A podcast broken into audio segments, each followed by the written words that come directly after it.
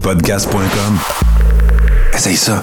The investigation into the high school massacre is slow moving and dangerous. The two gunmen who went on the rampage booby trapped the building and even themselves. All day long, investigators have searched the homes of both teenage killers. In one of them, police say they found bomb making materials. Specially trained officers searching the school today found close to 30 explosive devices all around the building.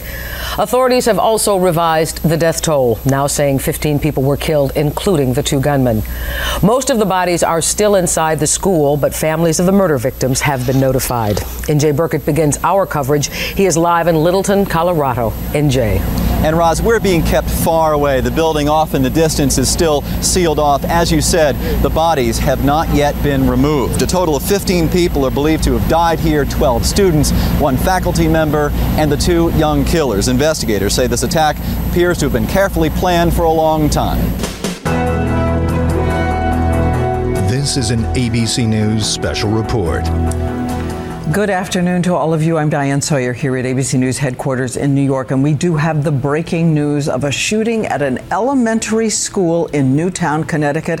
And you heard that right. It is unthinkable. An elementary school 45 miles southwest of Hartford. We know at least three victims are in the hospital at this hour in very serious condition.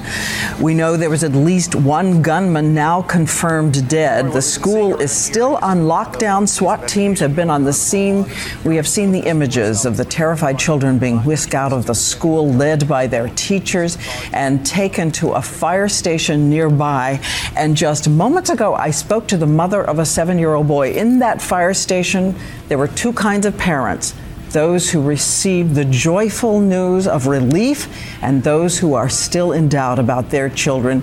She got the good news that her seven year old son was all right. Here's what she had to say. Did they give you any sense when you got there, when you got to, to the fire department area, what had happened? What did they tell you? No, nobody is giving us, none, no officials are giving us any information. There's a parent I know who happened to be in the building at the time, um, and she's pretty broken up. Um, she was in a meeting uh, with the principal uh, and some other people, and they heard shooting. They got up, they went out, and she had stayed in the, the conference room. And uh, my understanding from her is the principal and other people got shot.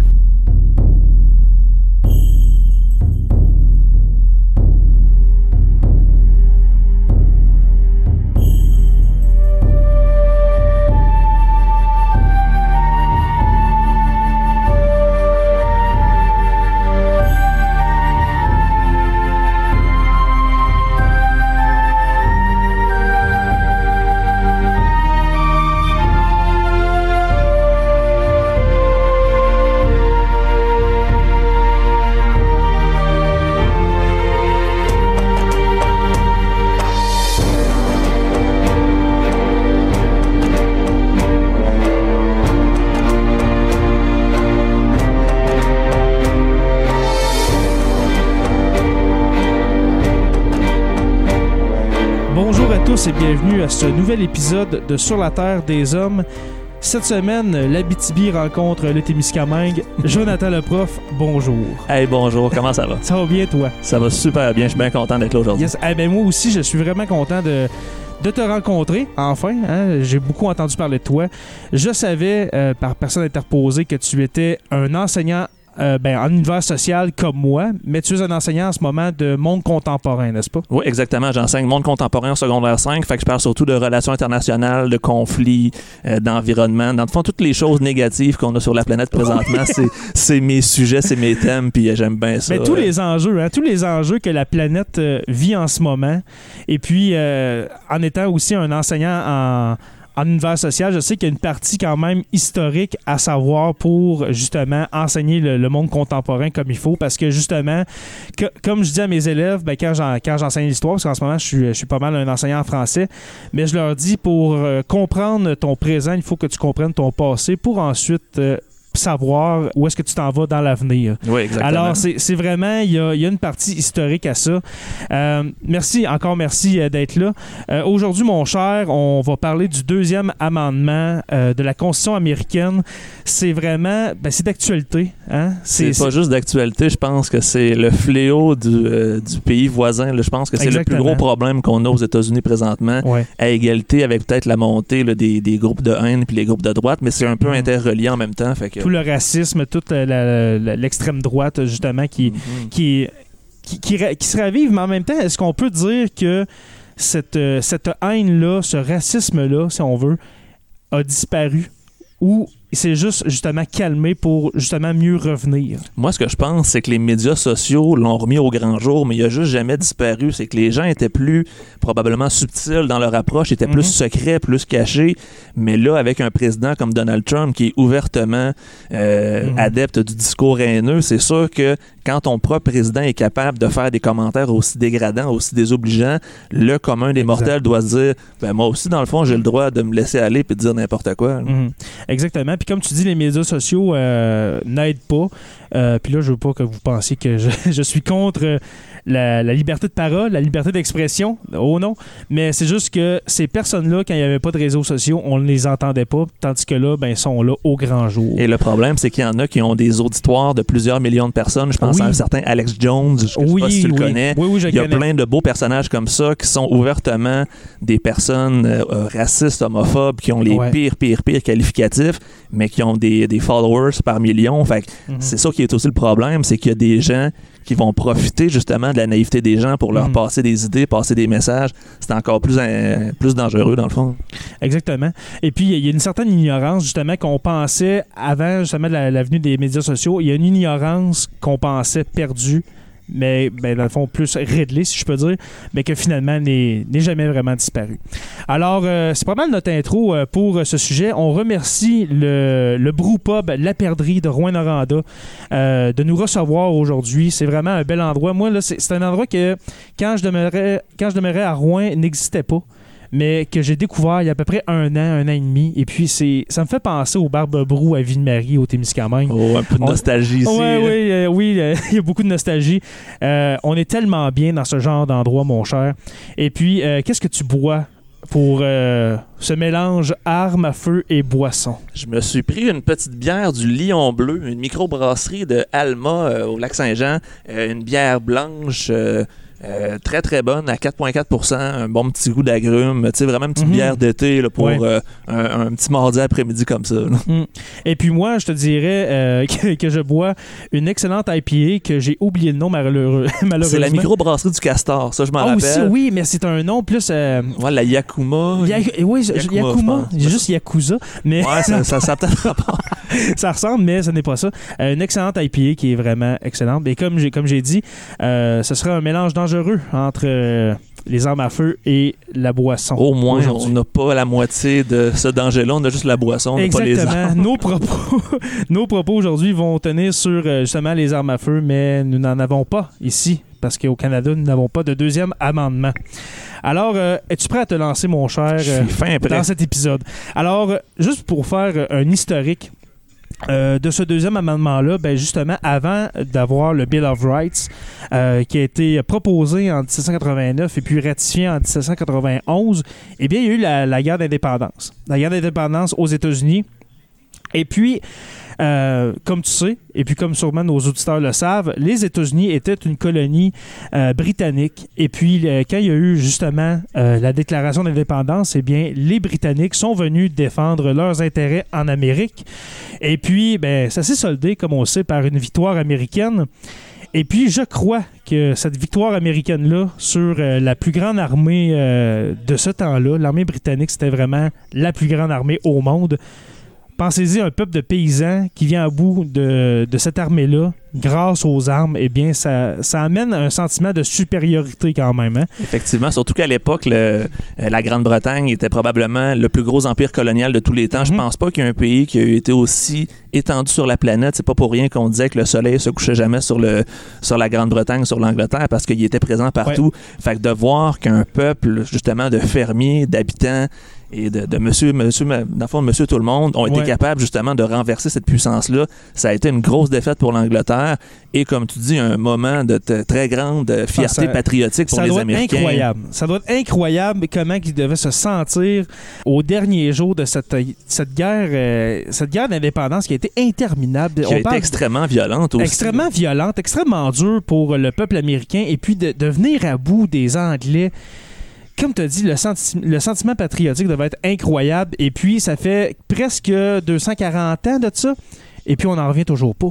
Non, On n'en revient pas de ça. là, Ce qu'on de- oublie aussi de parler, c'est que c'est pas nécessairement une guerre entre l'Angleterre et les États-Unis, c'était aussi une guerre euh, fratricide parce que c'était une Oui, espèce oui. de guerre civile parce qu'il y avait Mhm. beaucoup d'Américains qui étaient encore attachés à la couronne britannique, ceux qu'on appelait les loyalistes, Exact. qui eux ont défendu euh, l'Empire, ont défendu George III et dans le fond, ça a été aussi de, de- de régler cette cicatrice-là par la suite parce que ces Américains-là qui sont devenus indépendants avaient deux choix, ou on reste dans le nouveau pays Mhm. ou on quitte pour rester fidèle à l'emp- euh, au roi d'Angleterre. Fait que ça aussi, ça a amené beaucoup de tensions. Mhm. Et probablement que euh, s'il n'y avait pas eu ce- cette division entre les deux, la guerre aurait duré probablement moins longtemps. S'il y avait eu plus, probablement. Exact, ouais, ouais.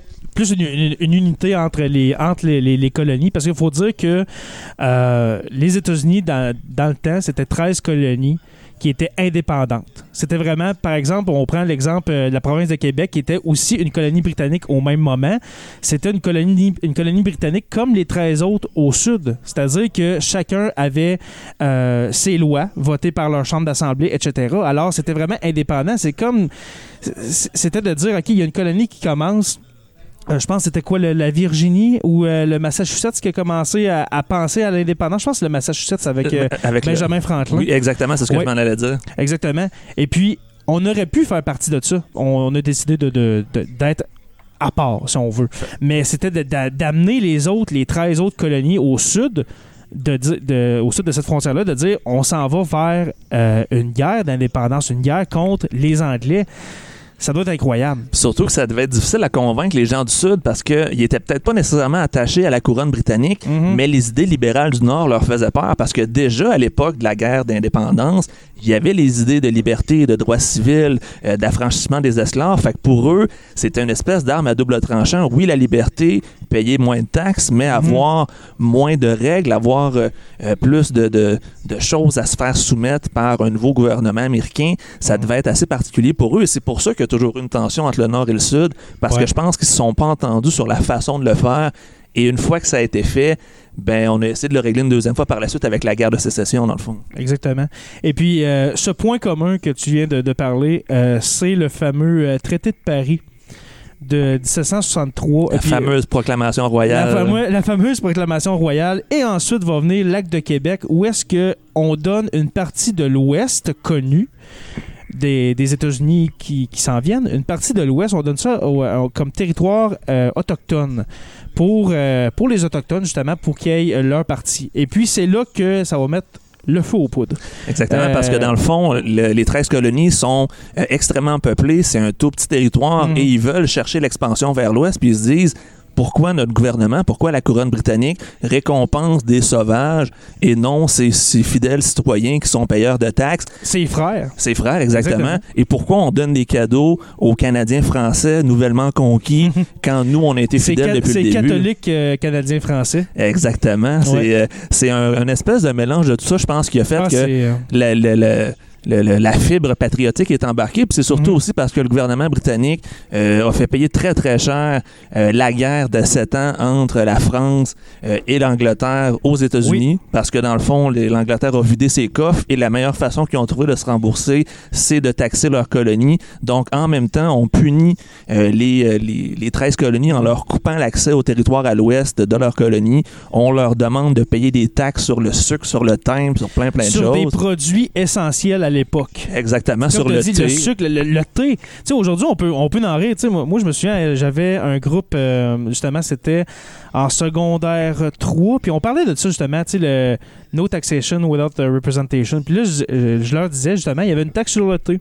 Là, ils me disaient, ben oui, mais pourquoi une taxe ça, ça, ça- ça dérange pas, c'est juste du thé. Ben oui, mais dis-toi qu'un Anglais ne peut se passer de son thé. Il ne peut pas se passer de son thé. Alors, c'était quand même quelque chose de taxer le thé, les timbres. Alors, il n'y a pas d'email dans ce temps-là, pour ceux qui écoutent. Alors, les timbres pour communiquer, le sucre, comme tu dis. Alors, c'était vraiment des biens essentiels qu'on taxait. Alors, il n'y avait pas le choix. Puis dans le fond, les gens trouvaient ça étrange parce que les taxes étaient pas collectées par les 13 colonies. Les taxes étaient renvoyées euh, dans la métropole, en, en Angleterre, en Grande-Bretagne. Fait que les gens se disaient à quoi ça nous sert de payer ces taxes-là si on les investit pas dans notre propre colonie? Fait que ça a causé un certain mécontentement parce que probablement que si les taxes avaient été utilisées à bon escient euh, dans les 13 colonies, peut-être qu'il n'y aurait pas eu autant de mécontentement, mais là, en plus de payer une taxe, tu la donnes sans jamais revoir la couleur de cet argent-là.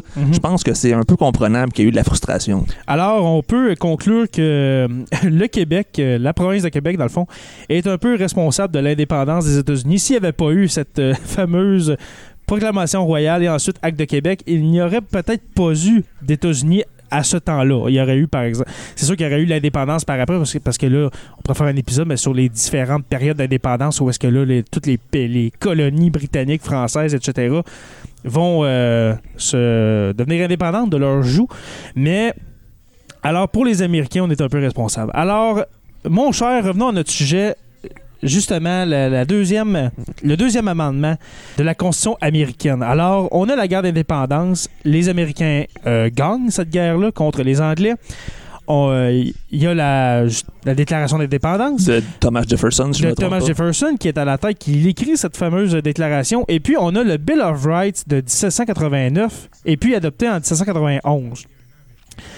Il y a 10 amendements à la base qui sont, euh, par exemple, sur euh, la liberté d'expression, la liberté de, de, de- De culte. de culte. La première étant justement le, le libre choix de la religion sur le Oui. territoire américain. Exactement. Euh, libre culte, le, le- le- le droit à avoir une propriété, la liberté de, de parole, comme je viens de dire. Et puis, il y a le deuxième amendement qui est le droit de porter une arme en public pour se protéger et protéger sa famille.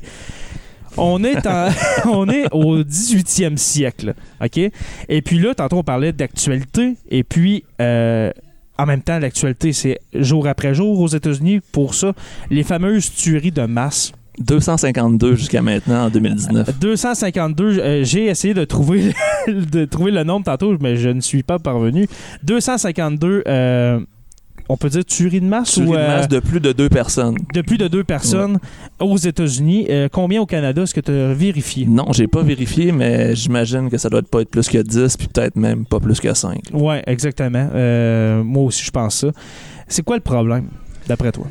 Euh, le problème numéro un, c'est trois lettres, c'est la NRA ou la National Rifle Association. C'est le plus gros lobby euh, de défense des armes de la planète. C'est dans le fond euh, le porte-parole de l'industrie des armes et c'est un groupe politico-militaire, religieux, identitaire. Qui a des, tentacules un peu partout, euh, Qui sont faut même- sont liés avec le, le gouvernement russe, qui ont des intérêts jusqu'en Arabie Saoudite, qui Ah sont oui? vraiment euh, impliqués. Dans le fond, le gros scandale avec Donald Trump et le, le gouvernement russe, c'est par rapport à du financement de la NRA. Donc, la NRA aurait facilité du financement russe dans la campagne de Donald Trump parce que euh, la NRA ont donné de mémoire à peu près 36 millions de dollars à Donald Trump pour la campagne de 2016. Et comme on parlait, euh, pas hors micro, mais on, se parlait euh, hier, je te disais, la NRA a financé pas mal toutes les campagnes républicaines euh, aux élections américaines. Dans le fond, le candidat républicain qui sort justement de la, course républicaine, la NRA, c'est sûr, va participer par après à sa campagne présidentielle. C'est rare que les démocrates sont euh, commandités, si on veut, par, euh, par la NRA, n'est-ce pas? Ben, c'est souvent que les démocrates veulent mettre des règles plus sévères sur le contrôle des armes à feu. C'est historiquement parlant, c'est que les démocrates qui essaient de renforcer le contrôle des armes, qui parlent justement de ce fameux deuxième amendement. Et les républicains, ils sont tellement attachés, et surtout que les républicains sont plus présents au sud, le sud qui a tendance justement à être beaucoup plus à droite euh, que, que le nord des États-Unis.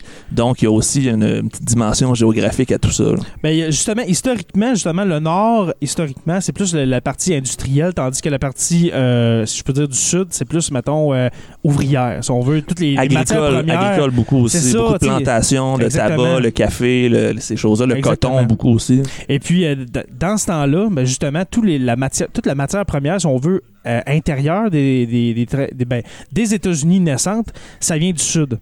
Alors, le nord, euh, historiquement, est la partie industrielle où est-ce que là, ben, c'est des salariés qui travaillent. Euh, pour revenir à ce deuxième amendement-là du euh, Bill of Rights, euh, veux-tu que je te le lise intégralement? Oui, parce que je trouve tellement qu'il est bien écrit, qu'il veut tellement tout dire et rien dire en même temps. Ah oui, gars, c'est tellement bien écrit et tellement contemporain en même temps. C'est vraiment euh, dédié aux gens du 21e siècle. Une milice bien organisée étant nécessaire à la sécurité d'un État libre, le droit qu'a qu'a un peuple de détenir et de porter des armes ne sera pas transgressé. Qu'est-ce c'est- que ça veut dire? Ben, ça veut dire, dans ma tête à moi, que justement, pour. Euh, fond, une milice bien organisée étant nécessaire à la sécurité d'un État libre, euh, il y a deux parties à l'amendement.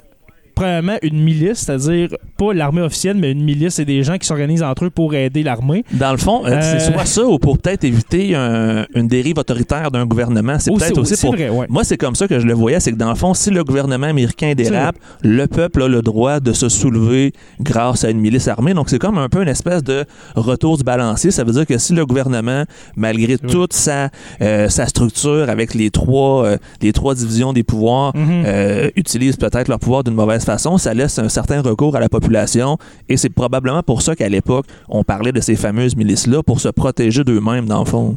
T'as as absolument raison, c'est vrai, pour, euh, comme, comme tu dit, à la sécurité d'un État libre. Alors, euh, pour éviter la dérive d'un d'un gouvernement. Et puis, le droit qu'a un peuple de détenir et de porter des armes ne sera pas transgressé. Alors, ça, c'est clair. C'est, tu as le droit de porter une arme euh, pour te protéger. Puis à l'époque, on va retourner, là, on est quand même, là, on disait quoi, 240 ans tantôt? À peu près 240. On parlait tantôt que les terres de l'Ouest, qui était à l'époque la vallée de l'Ohio euh, au sud de Toronto, cette région-là avait été donnée aux Amérindiens et les 13 colonies, ils la voulaient vraiment beaucoup, mais pour pouvoir prendre le contrôle de cette région-là hautement riche en ressources naturelles, on devait s'occuper, de- je m'excuse de dire ça, mais du problème amérindien du territoire. Et c'est un peu pour ça aussi que ce fameux amendement-là existe, c'est qu'on avait encore peur du fameux sauvage, du fameux euh, autochtone euh, aux Amériques. Et dans le fond, avec ce deuxième amendement-là, on garantissait à tous les Américains le droit de se protéger euh, des attaques de sauvages. Exactement. Il y avait même des églises qui encourageaient le port d'armes en cas d'attaque autochtone pendant un sermon. C'était Oui. en- Et puis, et Aucun puis là, bon sens, je fais un parallèle avec un autre podcast que j'ai participé qui s'appelle Maillé pas de côte, où est-ce que je fais une, euh, une chronique sur les lois stupides américaines. Et puis, il y, a y un État que je me souviens plus c'est lequel, euh, peut-être, euh, mettons, on va dire le Massachusetts. Eh bien, euh, l'Église, OK, il y a une loi qui dit que les églises ont droit euh, de mettre en dessous des bancs des shotguns pour se protéger en cas d'attaque amérindienne. On s'entend qu'en 2019, les On attaques doivent se ailleurs, faire rares un petit peu. C'est ailleurs. Là. On s'entend sûrement que cette loi-là, et puis là, on parlait justement tantôt, euh, ben, il y a pas longtemps, de justement des attaques amérindiennes. Ça veut dire que c'était fréquent, ça. Ça veut dire que ça arrivait souvent, et puis c'était quand le, le meilleur moment d'attaquer les Blancs? Eh bien, C'était pendant quand- la messe. pendant la messe où est-ce qu'ils sont tous rassemblés. Exactement. Alors, on est ailleurs. Alors, que- quand on dit justement que c'est un problème contemporain, puis que l'amendement est vraiment contemporain, et puis là, remarquez le sarcasme, c'est que ça n'a plus aucun bon sens au 21e siècle d'avoir cet amendement-là. Surtout qu'à l'époque, on s'entend qu'on était encore au mousquet, on était encore avec les vieux Oui. fusils à poudre, on n'était pas avec les AK-47, les M16 puis les AR-15. C'est ça, le- les armes automatiques et semi-automatiques, on est ailleurs. là. Probablement que si on voulait faire une tuerie de masse à l'époque, on avait besoin d'à peu près 45 minutes juste pour être capable de recharger nos balles, tandis Ben, qu'aujourd'hui... justement, on- on dit une milice bien organisée. Alors, pour faire une tuerie de masse, c'est- ça, ça prenait une milice. Exactement. Tandis qu'aujourd'hui, un seul gars un peut- loup solitaire, comme Eh, on l'appelle. Exactement. Et puis, dans le temps, c'était une meute solitaire. Oh. Alors voilà, c'est vraiment le problème euh, qu'on voit en ce moment, c'est que comment interpréter cet amendement-là au 21e siècle? Et puis là, je vais faire la partie 18e siècle. Comme tu as dit, on vient d'expliquer euh, les attaques euh, amérindiennes, les possibles attaques amérindiennes. On a peur de la menace autochtone. Et puis, on a peur surtout d'un retour des Anglais, une revanche, euh, si on veut, euh, de la part des Anglais. Ou d'une attaque du Canada au nord aussi Ouh, pour venir oui. rechercher les territoires dans le fond. Puis on avait peur même de, euh, de peut-être une insurrection euh, au sud des Espagnols avec la Floride, avec le Mexique et compagnie. Donc les États-Unis étaient comme un peu encerclés par euh, des, Des ennemis. des ennemis qui étaient assez puissants. L'Empire espagnol puis l'Empire britannique étaient assez forts. L'Empire espagnol, l'Empire britannique, le Canada, la France, avec la Louisiane, ça n'a pas appartenu longtemps, mais quand même, la France était présente. euh, il y avait beaucoup de. ben, pas la France, le gouvernement, mais la- des Français, des colons français, les Cajuns, étaient quand même présents. euh, il y avait encore sûrement un certain attachement euh, au- Ben oui. à la France. ça, ça, ça Exactement. pas- Alors, on, on craint, c'est toujours la peur, on craint l'attaque euh, britannique, on craint l'attaque espagnole, l'attaque plus tard mexicaine, l'attaque, euh, maintenant, ça va être peut-être même au nord, l'attaque russe. Alors, on va, euh, on va acheter l'Alaska, l'attaque française, l'atta- l'attaque canadienne-française, la- l'attaque des anciens la- loyalistes. L'attaque nord-coréenne. On a, on a peur de tout euh, dans ces années-là. Là, je dis 18e, mais aussi 19e siècle. Puis, Et euh, on a toujours eu peur. Puis, tu sais, on, on va rester dans le, le domaine de la peur. C'est aussi Oui. dans ces années-là que les esclaves ont été affranchis, que euh, Abraham Lincoln a déclaré illégal l'esclavage. Et il y a beaucoup de personnes, principalement au Sud, qui ont eu peur d'une vengeance de ces esclaves-là affranchis. Donc, ces gens-là euh, pensaient que c'était essentiel d'être armés. Et c'est pas pour rien que dans la charte des libérations que Abraham Lincoln a fait, les Afro-Américains n'avaient pas le droit de porter d'armes. C'était seulement pour les Blancs parce Oui. que c'était pour assurer leur sécurité face à ces anciens esclaves-là. Mhm.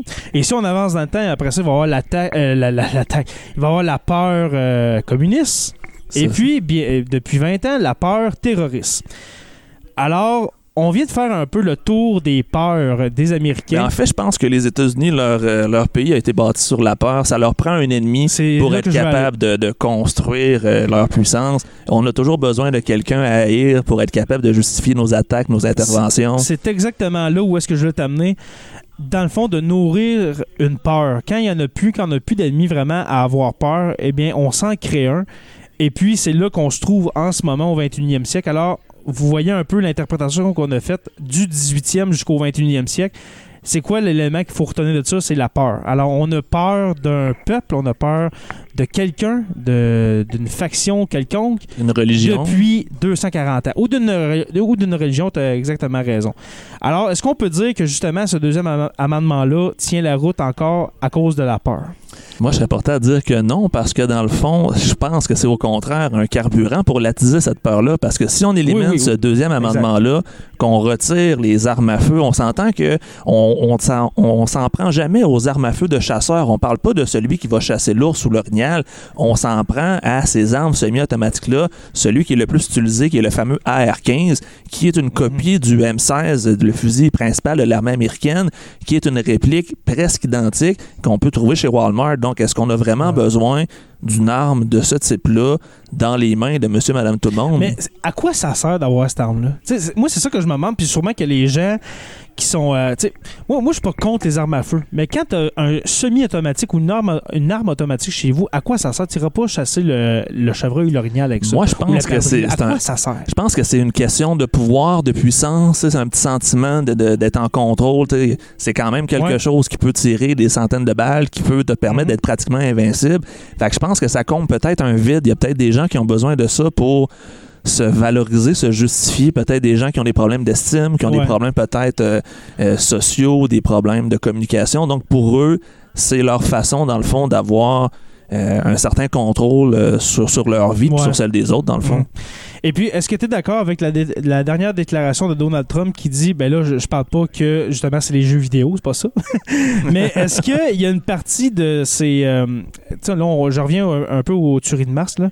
Est-ce qu'il y a un lien à faire entre les tueries de masse et puis les gens déséquilibrés mentalement? C'est sûr qu'il doit y avoir un lien quelque part, Ben, c'est je pense sûr. que oui. Mais en même temps, c'est un- une belle recette parce qu'il n'y a pas juste un facteur. On s'entend que oui, ça prend quelqu'un de déséquilibré pour faire ces actions-là. Oui, ça prend des armes pour le faire. Mais c'est pas normal que ce soit le seul pays dans toute la planète Non. où on en a autant. C'est quand même. C'est presque, si je me trompe pas, c'est 40 000 personnes par année aux États-Unis qui meurent par balle. Ça n'a aucun bon sens. Ben, exactement. Puis j'ai regardé ça justement hier en me préparant un petit peu. Et puis j'ai vu qu'il y a une tuerie de masse aux deux jours. Ça n'a aucun bon sens. Ça Cette n'a année- aucun Mais sens. cette année, c'est un record. Je me rappelle que quand Ça je a disais en début de sens. podcast qu'on était rendu à 252 tueries, c'était plus qu'une par jour cette Mhm. année parce qu'à la date où ça avait été annoncé, on était à exactement une tuerie par jour à la mi-août. Ça n'a aucun bon ça sens. n'a aucun sens. Puis on fait la comparaison. Le deuxième pays où il y a le plus de, de fusillades ou de tueries comme ça, c'est c'est la Russie et le Brésil, qui sont des pays quand même assez, euh, assez forts aussi sur le, le totalitarisme. Donc, depuis Ouais. l'arrivée d'ailleurs Bolsonaro au Brésil, augmentation des fusillades aussi. Mhm. Vladimir Poutine, on s'entend que c'est pas quelque chose de nouveau non plus. Puis, en- puis, exactement. Puis t'amènes en même temps ces deux pays-là, mais c'est les deux prochains après. C'est ceux qui suivent les États-Unis, mais en même temps, ça n'a rien à voir avec ce nombre-là. Ah non, ça n'a aucun bon sens. Il y en a, oui, mais c'est ceux qui suivent. Peut-être que, je sais pas, moi, en Russie, peut-être qu'il y en a 50 depuis le début de l'année. Tandis que, comme tu as dit tantôt, il y en a quoi, 200? 252, si ma mémoire est bonne. 252. En, ça date, aucun en sens. date du 10 août. Là.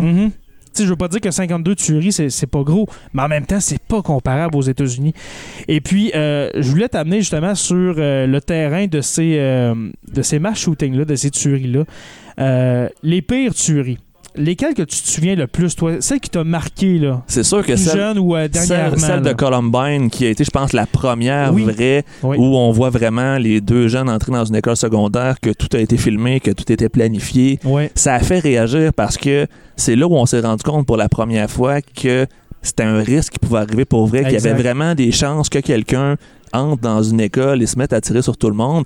Et ça a été hautement médiatisé aussi. On a cherché de- à trouver plein de coupables. On a Ouais. accusé la musique heavy metal, on a accusé... On Euh, cherche un bouc émissaire à ça. exactement. Tandis que c'est. en- La vraie raison, c'est que c'est ancré en dedans d'eux de d'avoir le pouvoir gra- grâce aux armes. On dirait qu'ils ne comprennent pas eux autres mêmes. C'est pas normal que les autres pays, les autres citoyens internationaux, les internationaux autour d'eux, savent leurs problèmes. Mais eux autres, ils continuent à dire non, non, c'est les jeux vidéo, c'est Marilyn Manson pour Columbine, c'est les films, c'est. en même temps, oui, il y a de la violence dans les films dans, dans- puis dans les jeux vidéo, mais ça, c'est vous.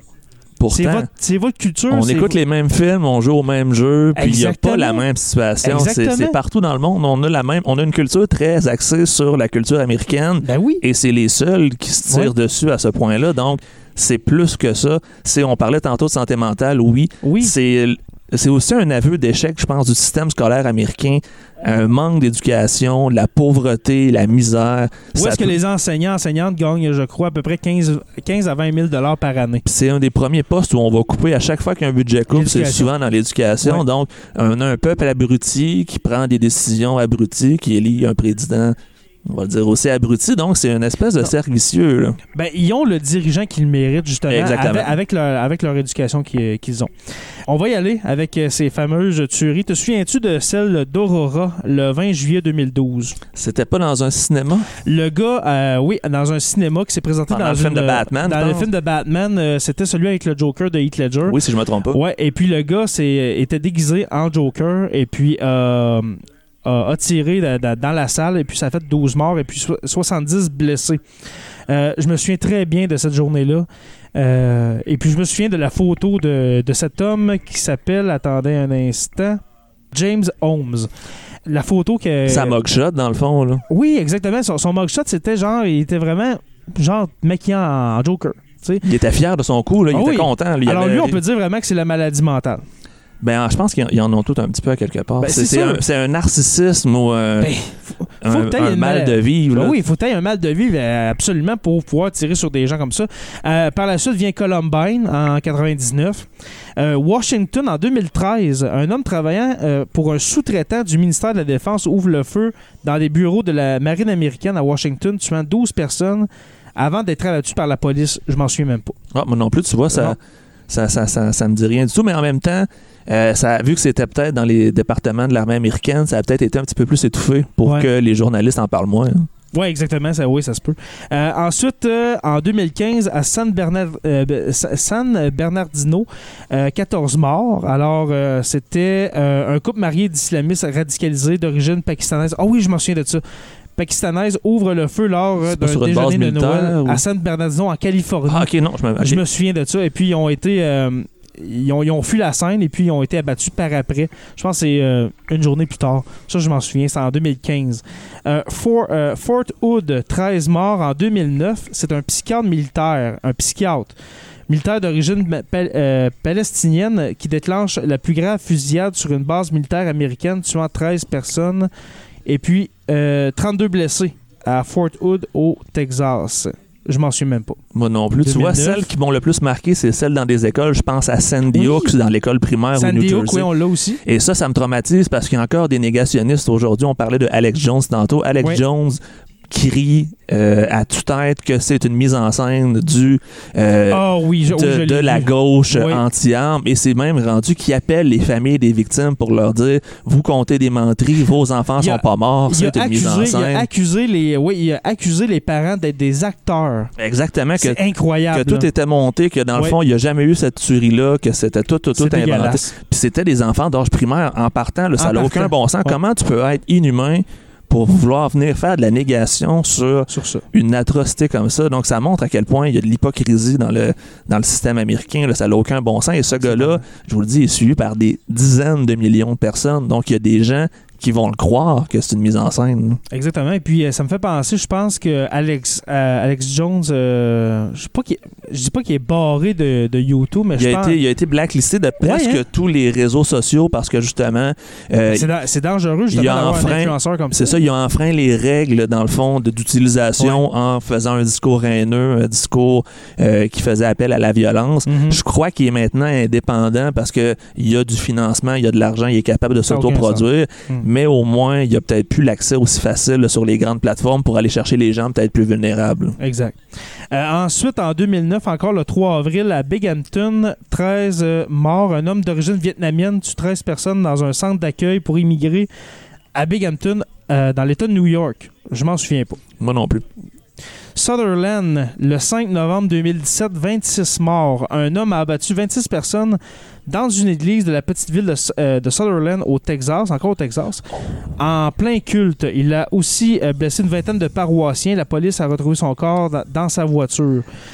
Euh, ça juste- ressemble à celle... Mais juste pour euh, faire une petite ouais. anecdote, j'ai écouté un documentaire sur euh, les armes à feu aux États-Unis. C'est une chaîne française qui s'appelle L'Effet Papillon, euh, qui ont de super bons reportages sur YouTube. Et ils ont fait un reportage sur cette fusil-là de Sutherland parce qu'il y a une fille aux États-Unis, je crois que c'est au Texas, qui s'appelle euh, Mamie Conspiration. Et elle, un peu Mhm. comme Alex Jones, défend euh, toutes ces histoires-là. Puis dans le fond, elle, depuis des années, elle essaye de prouver que la fusillade de Sutherland était aussi une mise en scène, que c'est un coup monté. C'est dégueulasse. C'est de plus en plus, il y a des, des émules de ce, de ce gars-là qui, sont Ouais. euh, qui sont en place et c'est tellement décourageant. La madame est convaincue. Ben, en tout cas, elle, elle essaie de convaincre que ça s'est jamais passé. Elle aussi, elle harcèle les familles des gens décédés pour leur dire sont pas morts pour vrai, c'est pas vrai, c'est une mise en scène. Faut, euh, il faut être complètement ignorant.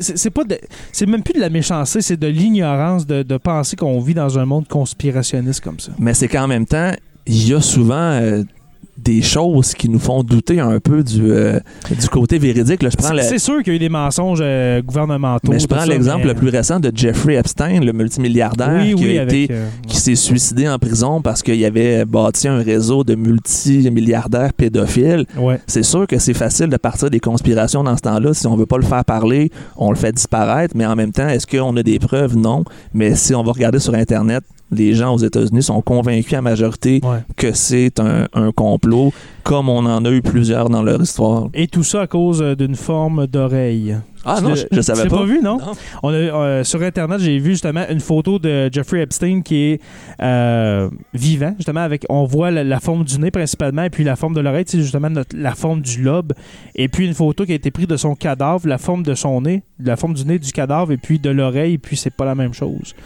Mais en même temps, on s'entend que peut-être que les traits se relâchent quand on décède. Effectivement, Alors, là, je ou parle que- du nez, là, mais... Que peu importe comment ça s'est fait, que ça a peut-être un peu gonflé ou dégonflé, on ne sait pas. Exactement. Euh, ensuite, Killeen, euh, en 91, ça c'est sûr je m'en rappelle pas parce Non. que j'avais deux ans. Ok, tu Euh, vois, j'en avais, avais huit. Fait que, ouais. Alors, euh, 22 morts, un homme qui tue 22 personnes dans un restaurant de Killeen au Texas et en, euh, et en blesse une vingtaine d'autres avant de se donner la mort. Alors, euh, c'était un autre. Là, là, je dis les pires. là. Ensuite, à Parkland, Oh, ça, c'en est une qu'on a entendu beaucoup parler. Oui, en 2018, le 14 février 2018, le jour de la Saint-Valentin, un jeune homme de 19 ans, euh, Nicolas Cruz, ouvre le feu dans un lycée de Parkland, dans le sud-est de la Floride, tuant 17 personnes avant d'être arrêté. Et puis, je pense qu'Alex Jones, justement, en a parlé de ça. Oui, c'en C'est- est un autre c'en où on disait que c'était faux. Puis ce qui est le plus triste, c'est que il y a deux des jeunes qui étaient dans la classe où il y a eu la fusillade qui se sont suicidés par la suite parce qu'ils n'étaient pas capables Ah de non. vivre avec le fait d'avoir survécu. Ah Donc, non, non. ça a eu des conséquences là, hyper dramatiques. là, Mm. c'est- Mais c'est aussi grâce à cette fusillade-là, si on peut trouver du positif, Ouais. qu'il y a eu un retour, dans le fond, du mouvement anti-armes à feu où que les jeunes se sont impliqués. Fait qu'on a vraiment vu une grosse, grosse, grosse différence aux États-Unis euh, Mhm. au niveau de, de la demande d'un contrôle des armes à feu grâce à cette fusillade-là. Exactement. Et puis là, on tombe dans, dans, dans du gros calibre, euh, sans faire de jeu de mots. Là. Euh, J'imagine qu'on s'en va vers Las Vegas puis vers la Virginie. Oui, ben Sandy Hook euh, tout à l'heure, mais là, euh, Virginia Tech, avec 32 morts en 2007, c'est un étudiant de 23 ans d'origine coréenne qui a tué 32 personnes avant de se, de se donner la mort dans le campus de l'Université de Virginia Tech à, Black, à Blackbird, en Virginie. Si je me trompe pas, lui, c'était une histoire de, de refus amoureux ou quelqu'un qui était pas capable de trouver l'amour, qui a Ouais. décidé de se venger sur euh, tout Je le monde. rappelle, je m'en rappelle un peu euh, de celle-là, mais il me semble que justement, ça- on en avait beaucoup parlé. C'est à l'époque, justement, entre, euh, entre les présidences de Bush, fils, et de Obama. Exactement. euh, de Virginia Tech. Ensuite, Sandy Hook. Sandy Hook. euh, Qu'on a parlé tantôt. Ah oui, en 2012. Alors, euh, C'est- je pense, euh, on est honnêtement, dans une école primaire. Mais au, au niveau là, de l'horreur, je pense que c'est la pire. On, on s'entend Oui, que c'est pas le- nécessairement le, mort, le nombre de morts, mais de voir que quelqu'un a été conscient à un point d'entrer dans une école et primaire. de tuer des enfants. Et ça n'a aucun bon sens. c'est vraiment la preuve que les États-Unis sont malades parce que Ouais. n'importe qui de conscient peut faire des niaiseries, mais de là aller Mhm. attaquer des enfants sans défense, il n'y a aucune, aucune, aucune justification qui peut être faite pour ça. Exactement. Et puis, euh, ensuite, à Orlando, euh, en 2016, un Américain d'origine afghane, Omar Matin, qui tue 49 personnes et, en, blesse une cinquantaine dans un club gay d'Orlando, en Floride, perpétrant le pire attentat aux États-Unis depuis ceux du 11 septembre. Alors, à, à ce jour-là, c'était la pire. Après trois heures de négociations, les forces de l'ordre donnent l'assaut abattant l'assaillant. Et puis, euh, l'État islamique auquel le terroriste avait fait allégeance revendique la fusillade. C'était aussi un crime haineux, on s'entend. On s'en était pris directement à la communauté homosexuelle des États-Unis. Exactement. Exactement. Et puis je m'en souviens très bien de, de celle-là. On- Et puis, qu'est-ce que je déplore en même temps aujourd'hui, c'est qu'on voit des images de ça. Pourquoi diffuser? Je comprends le, droit à l'information que, que nous avons, là, mais euh, de diffuser des images de tuerie, à quoi ça peut servir, honnêtement? Ça me fait penser à celle avis. de Nouvelle-Zélande où le gars s'est filmé en direct euh, sur euh, Facebook Oui, oui, à, la, oui, la à fameuse. Christchurch, si je me trompe pas. Oui, Christchurch. C'est- un peu le même principe.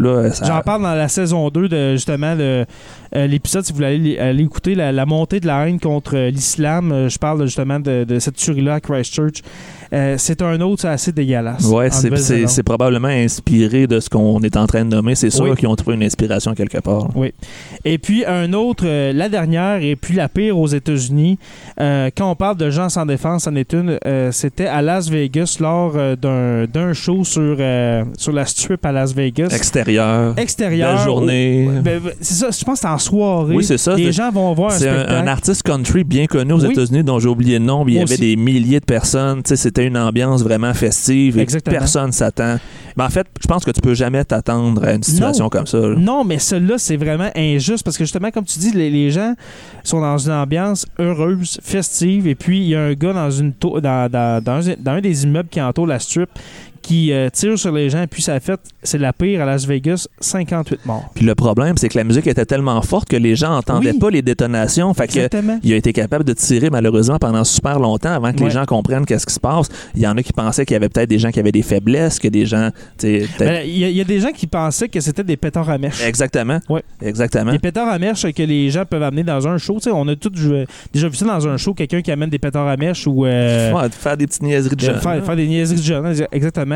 Et puis cet homme-là, c'est en 2017, le, le 1er octobre, alors ça fait euh, maintenant presque deux ans, euh, Steven Paddock, 64 ans. 64 ans.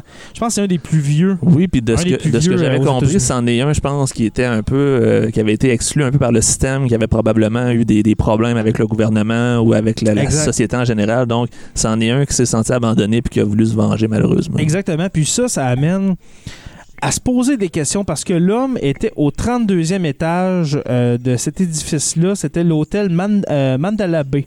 Euh, Ma- Mandalay Bay, excusez-moi.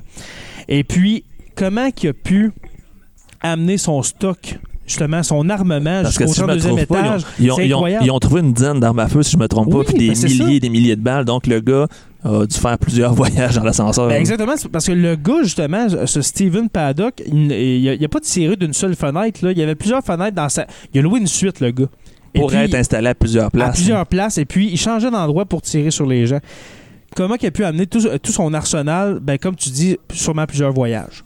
Puis probablement que, comme le gars euh, est un, un Américain blanc sans histoire, que les On le gens... laisse passer. On le laisse plus passer, c'est plate, mais il y a encore cette, euh, ce profilage-là aussi qui peut entrer en ligne de compte. là. Exactement. Alors euh, voilà, mon cher Jonathan, c'était les, les- les- c'était le, le bout un petit peu plus. euh, Il n'y aura pas de musique dramatique en arrière de ça, là. mais c'était les, les pires euh, aux États-Unis. Une, petite- une petite question comme ça, est-ce que tu Est-ce qu'il y en a une, toi, euh, je pense que tu as répondu tout à, tout à l'heure, est-ce qu'il y en a une qui te revient plus en tête et puis la plus dramatique, sûrement Sandy Hook? Sandy Hook au niveau de l'horreur, mais Columbine, parce que j'étais au secondaire à cette époque-là, je crois que c'était en Ouais. 97, donc j'étais au secondaire. Ouais, à 90. Puis euh, Ouais. j'étais un fan de Marilyn Manson. Fait que là, les gens Ouais. se disaient si t'écoutes du Marilyn Manson, tu vas tuer des gens. Il y a tellement de liens stupides qui se sont faits. Fait qu'elle m'a marqué beaucoup. Et aussi parce que c'est ce qui a donné naissance à l'émission South Park. Donc, s'il n'y avait pas eu la tuerie de Columbine, probablement que South Park n'aurait pas existé non plus. Donc, Mhm. il y a quand même un aspect positif, si on peut, euh, on peut dire que c'en est, euh, est découlé, Ouais. euh, qui est l'arrivée d'une série satirique pour justement montrer les problèmes américains. Exactement. Et puis, euh, moi, je vous conseille d'aller d'aller regarder le documentaire Bowling for Columbine de Michael Moore. Qui est encore très d'actualité. Ah, c'est. C'est tellement bon, ça. C'est tellement bon comme documentaire.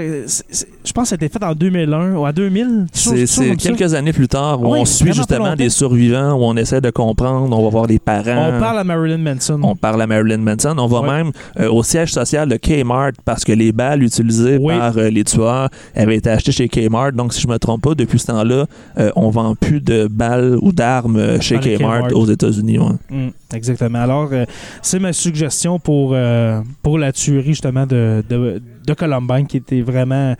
C'est ça, les, les, les, plus médiatisés dans, dans cette époque-là. Ils ont, ils ont tous été atroces, on s'entend, mais ouais, celle-là, elle était plus, elle a plus marqué l'imaginaire parce que c'était la première dans une école la Dans une école, exactement. Exactement. Et puis, euh, d'après toi, est-ce qu'il y a une possibilité de supprimer cet amendement-là? Là, on parle justement de, de porter une arme en tout temps, qu'on a le droit de porter une arme. Est-ce que c'est possible, légalement parlant, d'enlever un, amendement, surtout pour la Constitution américaine? Je serais porté à dire que non, Moi parce que le- leur constitution est faite de façon à ce que tout soit blindé, tout soit. C'est béton. C'est tellement béton. Même Ouais. euh, la Cour suprême n'a aucun pouvoir, le président n'a aucun pouvoir, la Chambre des représentants. Moi, je pense que la solution, ça va être de peut-être définir le droit de posséder une arme, parce que c'est très, très large comme droit. Ouais, Et ouais. probablement que dans le mot arme, on est capable de peut-être aller changer euh, certains éléments. Je suis pas mal sûr que c'est un peu ce que les, les, les gens du mouvement, dans le fond, pour la, euh, la- la- la- je pourrais dire, dans le fond, euh, euh, le contrôle des armes à feu vont essayer de porter leur point, c'est que on veut peut-être pas nécessairement bannir toutes les armes, Mhm. mais une arme automatique ou une arme à gros calibre, est-ce qu'on a vraiment besoin de ça dans une maison aux États-Unis? Ça n'a pas de bon sens. Exact. Alors, euh, on pense la même chose euh, sur ce point-là. À ton avis, justement, si c'est pas euh, supprimable ce, cet amendement-là, c'est quoi l'avenir d'après toi pour les États-Unis? Comment ça se dessine pour les dix prochaines années? Ça va dépendre de la prochaine élection, je pense. Si Ouais. on voit un retour de Donald Trump pendant encore quatre ans, je pense que ça va empirer encore de plus en plus avec la division, avec la haine, avec les conflits. Si on a un retour des démocrates, je ne sais pas encore qui va être le candidat. Honnêtement, euh, peu importe le choix, je pense qu'il n'y en a aucun qui peut être pire que, Non. que Donald. Mm. Mais c'est sûr que eux vont avoir dans leur agenda un- une tentative. Je sais qu'il y en a plusieurs qui ont essayé, mais de réglementer plus que mais ça. je pense qu'ils n'ont jamais eu autant le pouvoir de réussir à le faire parce qu'on parlait de la NRA tantôt. Ils n'ont jamais été aussi peu populaires. Ils ont vraiment beaucoup de difficultés. Il y a des gens qui sont tannés, il y en a de plus en plus. Et il y a aussi des gens qui ont les moyens de financer cette campagne contre les armes à feu, chose qu'on n'avait peut-être pas avant. Donc là, c'est rendu aussi une question d'argent, une Mhm. question de pouvoir et d'influence. Fait que ça se peut qu'on voit un changement, mais je suis un peu pessimiste malheureusement. Ben, moi aussi, je vois ça. C'est très pe- pessimiste que- que- de la manière que je le vois parce que justement, euh, pour faire un lien avec ce qu'on a dit en début d'épisode, c'est tellement ancré dans leur gène, ces guns-là. C'est de. Tellement ancré, c'est tellement dans eux autres. Fais juste penser à l'exemple des enfants qui jouent aux cowboys et aux Indiens. Oui, c'est oui, toujours les encore. gens armés. Des... Tu parlais tantôt de l'Ouest stupide, tu m'as fait penser. Oui. Il y a un État aux États-Unis, je pense que c'est au Kansas, dans un endroit comme ça, où les jeunes ont pas le droit d'acheter de fusées à l'eau parce que le jet des fusées à l'eau peut crever les yeux, mais ils ont le droit légal d'aller s'acheter des vrais fusils au magasin. Ah ouais. Ça donne un peu un exemple à quel point des fois c'est déconnecté. T'en veux-tu une meilleure? Au Texas, on parlait justement de, de tuerie tout à l'heure, où est-ce que c'est principalement au Texas? Au Texas, il y a une loi que encore c'est euh, applicable aujourd'hui que s'il y a quelqu'un sur ton terrain et que tu ne le veux pas là, tu as le droit de le tirer. Ça me fait penser à une histoire en C'est Floride. vraiment vrai, là. un- allez a- voir. Là, Je c'est pense qu'il y a un jeune en Floride, un jeune afro-américain de 17 ans qui s'était fait tuer et le gars avait sorti ça comme argument parce que euh, C'est le, dans la loi. Là. le jeune se promenait sur le trottoir avec un capuchon, il était menaçant, il a tiré sur le gars à capuchon, il Mhm. a été déclaré innocent parce qu'il protégeait sa maison, même si le jeune n'avait pas d'arme, justement. Alors, vous voyez où est-ce que ça peut aller. Là, Ça n'a aucun sens, Sans, hein. sans avertissement, là. T'es- tu as l'air menaçant, on peut te tirer. là. Puis on s'entend qu'il y a la question raciale aussi. Probablement Oui. que si ça n'avait pas été un jeune afro-américain, ou puis probablement qu'au Texas, euh, c'est sur le même principe aussi. C'est pour se protéger probablement des immigrants illégaux. Euh, on puis pourrait tellement parler. euh, Justement, ça, ça serait peut-être un épisode si, si tu acceptes euh, une seconde invitation, mon cher Jonathan, euh, de revenir sur ces, justement ce profilage racial, sur les, les crimes raciaux aux États-Unis. Parce qu'il y, en- il y en a tellement. Et puis le, le- le dernier en liste que moi je me rappelle, en tout cas, c'est celui de, de Charlotte. Euh, oui, c'était le tellement. mouvement d'extrême droite. Ah Mm. oui, c'était tellement dégueulasse. Et puis dernièrement, je crois, encore au Texas, j'ai l'air de pas lâcher le Texas. Ben, c'est mais- le- c'est l'État où il y a le plus d'armes à feu. On c'est peut pas vrai, se le cacher. vrai. Et puis, euh, c'était la police montée qui, a- qui escortait un prisonnier, euh, pas un prisonnier, mais quelqu'un euh, quelqu'un en état d'arrestation, euh, qui était attaché à une corde et puis on le, on le traînait comme ça dans la rue et puis c'était une personne noire. Alors, vous voyez, Oh c'est- vraiment, c'est c'est arriéré euh, complètement. Et puis, euh, voilà. Ce qui est plate, c'est que souvent, on va juger un pays complet, mais c'est pas tous les Américains qui sont comme ça. Et c'est ce qui est le plus dommageable. C'est Oui. que présentement, c'est leur réputation en tant que pays. C'est Mhm. tout le monde qui passe pour une bande d'abrutis, mais c'est pas tous les. Américains qui sont comme ça. Et c'est ce qui est le plus dommageable parce qu'on entend parler des plus, les plus dangereux, des plus violents, des plus stupides, Ouais. mais c'est pas ça l'Amérique. Je suis encore convaincu que les États-Unis sont capables de beaucoup mieux en tant que peuple puis en tant que, que pays. C'est tellement bon ce que, tu, que- ce, que tu, ce que tu viens de dire là que je pense que je vais finir avec ça. Et puis, ça fait tellement du bien de, de jaser, de jaser avec un autre enseignant. euh, on n'est pas dans une école, alors on a le droit de dire notre opinion euh, concernant on n'a pas besoin de se retenir sur certains points. Alors, euh, ça a été très enrichant, mon cher Jonathan, le prof. Merci beaucoup d'être passé à Sur la Terre des Hommes. Est-ce que tu es intéressé à une autre euh, participation au Ah podcast? c'est sûr que ça me tente. là, juste de voir à quel point là, on s'entend bien, je pense qu'on pourrait avoir des hein? super bonnes discussions sur bien des sujets. J'ai l'impression de parler avec quelqu'un que ça fait genre 5 ans que je connais. C'est et vrai, puis hein? qu'on on est au, euh, au pub et puis qu'on jase comme ça. J'ai juste de réaliser que j'ai un micro en avant de la bouche. J'espère au moins que tu enregistres parce que sinon on est un peu dans le trouble. Ah non, tu vois, j'ai oublié, alors on va repartir ça. Non, c'est pas vrai. non, ça a été super intéressant. Euh, pour terminer tes projets en ce moment, qu'est-ce qui se passe pour euh, Jonathan le prof? Euh, ben, présentement, c'est sûr que comme l'école recommence, je suis un peu plus tranquille. Je, me, je me prépare à la rentrée. Je commence une nouvelle fonction de conseiller pédagogique aussi. Euh, j'ai vraiment plusieurs projets. Et j'ai aussi là, différents trucs qui s'en viennent sur ma page. Ceux qui me connaissent pas, allez voir Jonathan le prof. J'ai été faire un numéro de stand-up à Juste pour rire cet oui, été. oui. euh, devant 12 000 personnes. Un beau, un beau projet là, que je aimé ça? J'ai adoré, puis Ouais. surtout que c'était tellement de quoi de- d'imprévisible. J'ai eu un deux semaines de, de, de notification Oui, avant oui, de le faire. ouais. J'ai été appelé par Joël Legendre pour me faire dire Tu veux-tu faire un numéro de stand-up à Juste pour rire? Puis ça a tellement bien été. Et dans le fond, c'est que je vais l'avoir probablement la captation dans quelques jours pour la mettre en ligne. Fait que j'invite tout le monde qui écoute ton podcast à aller écouter ça pour Oui. vous donner une idée en même temps de quoi ça peut avoir l'air un prof, mais peut-être dans un autre contexte. c'est ça. Ah non, ça doit être vraiment déstabilisant d'être sur une scène devant des milliers de personnes comme ça. Mais en même Moi, temps, j'ai fait c'est. beaucoup de théâtre, puis il me semble que je serais complètement euh, sous le choc. Mais honnêtement, je me, je me sentais comme dans une classe. C'était Ah vraiment oui? le même principe parce que dans le fond, je suis arrivé, je me suis assis sur un. Il y avait un bureau parce que c'était thématique école. Je me suis assis sur un bureau comme je faisais dans ma classe, puis j'ai commencé à enseigner, mais c'était un numéro que je faisais au lieu de donner un cours. Super, super. Et puis, euh, encore merci euh, d'être venu au podcast. Et puis, Ça me fait plaisir. bientôt, bientôt, on va s'organiser euh, un autre épisode, mon cher euh, Jonathan. J'ai bien des sujets qu'on pourrait, qu'on pourrait aborder. Là. On pourrait se faire bien du fun. Ah, sérieusement, tu me contacteras par, par Messenger, ça va être très intéressant. Et puis, euh, pour terminer, j'aimerais euh, remercier les abonnés euh, au podcast, euh, ceux, qui suivent euh, sur la Terre des Hommes. Euh, juste vous rappeler que nous sommes disponibles sur Apple Podcast, bien sûr, Spotify et puis sur euh, tout bon podcatcher Android. Merci à nos patrons. Alors, Olivier Thériault, Stéphanie Théberge, Aurélie Atkins et puis le Fat Pack Podcast, qui sont les curieux, ceux qui donnent, 5, euh, qui donnent 2 par mois. Et puis, pour les stagiaires, euh, ceux qui donnent 5 nous avons Francis Furoy qui a upgradé son forfait. Wow, Est-ce que tu le connais personnellement? ou- euh, oui, oui, je le connais. Ben, ben, personnellement, on se connaît beaucoup de vues. Ça se ça? Ouais, ouais, dans le fond, c'est quelqu'un que tu as déjà croisé. C'est pas un parfait inconnu. Exactement, part, mais c'est vraiment euh, c'est quelqu'un qui me suit dans mes projets de podcast. Tous mes projets, il les suit. Puis euh, euh, je suis vraiment très reconnaissant envers Francis. Alors, Francis qui est passé de curieux à stagiaire. Alors, c'est mon stagiaire. Wow, c'est super. Euh, Francis Furoy, Jean-Sébastien Lamarche et puis Martin Godette. Vous pouvez visiter le site radioh2o.ca pour écouter les podcasts si vous n'avez pas l'application, bien sûr vous êtes au travail sur votre ordinateur. Et puis merci à podcast.com pour l'opportunité et puis n'oubliez pas qu'à tous les jours nous écrivons l'histoire. Merci et on se revoit la semaine prochaine pour une autre page d'histoire de Sur la Terre des Hommes. Salut tout le monde.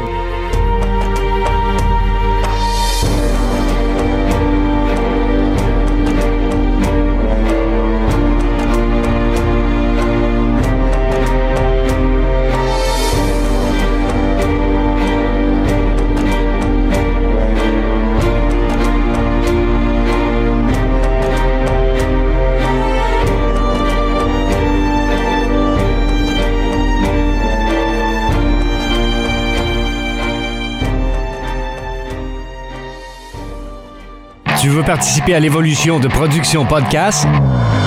Deviens partenaire et contacte les Productions Podcast en visitant la page Facebook Production avec un S, Podcast, P-O-D-C-A-S-S-E ou écris-nous à podcast à commercial iCloud.com. Fais partie de l'aventure Production Podcast. Pour plus de détails, visite podcast.com.